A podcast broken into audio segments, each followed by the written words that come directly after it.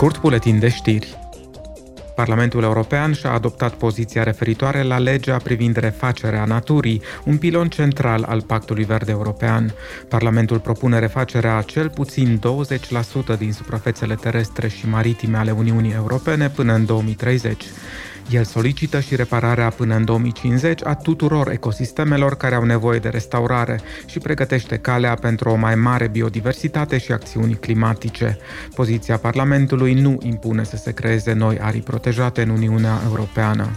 Înainte de votul în hemiciclu, vicepreședintele executiv al Comisiei Europene, Franz Timmermans, responsabil pentru Pactul Verde European, a declarat This is about creating future. Scopul este să creăm viitoare locuri de muncă sustenabile pentru europeni. Există mai multe locuri de muncă în tranziția energetică, în noua economie, decât în cea veche.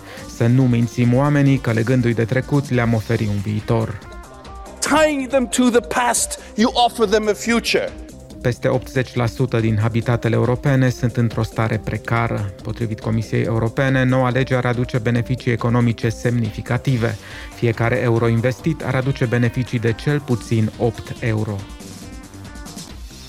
Parlamentul a adoptat la Strasburg o serie de recomandări pentru a pregăti mai bine Uniunea Europeană pentru viitoarele crize de sănătate. Pe parcursul anului trecut, membrii Comisiei Speciale a Parlamentului European pentru pandemia de COVID-19 au analizat impactul crizei și au făcut recomandări specifice pentru a aborda lacunele și punctele slabe ale sistemelor de sănătate. Eurodeputații doresc să consolideze Uniunea Europeană a Sănătății și rezistența sistemelor naționale pentru a putea face față față provocărilor viitoare. Mâine este Ziua Mondială a Aptitudinilor Tineretului. Tema din acest an este calificarea profesorilor, formatorilor și tinerilor pentru un viitor transformațional. Ea subliniază că sprijinul oferit de educatori tinerilor este esențial pentru tranziția lor pe piața muncii și pentru implicarea lor activă în comunitățile și societățile lor. 2023 este și anul european al competențelor. Scopul său este de a ajuta oamenii să obțină competențele potrivite pentru locuri de muncă de calitate și de a sprijini companiile în efortul lor de a aborda deficitul de competențe în Europa.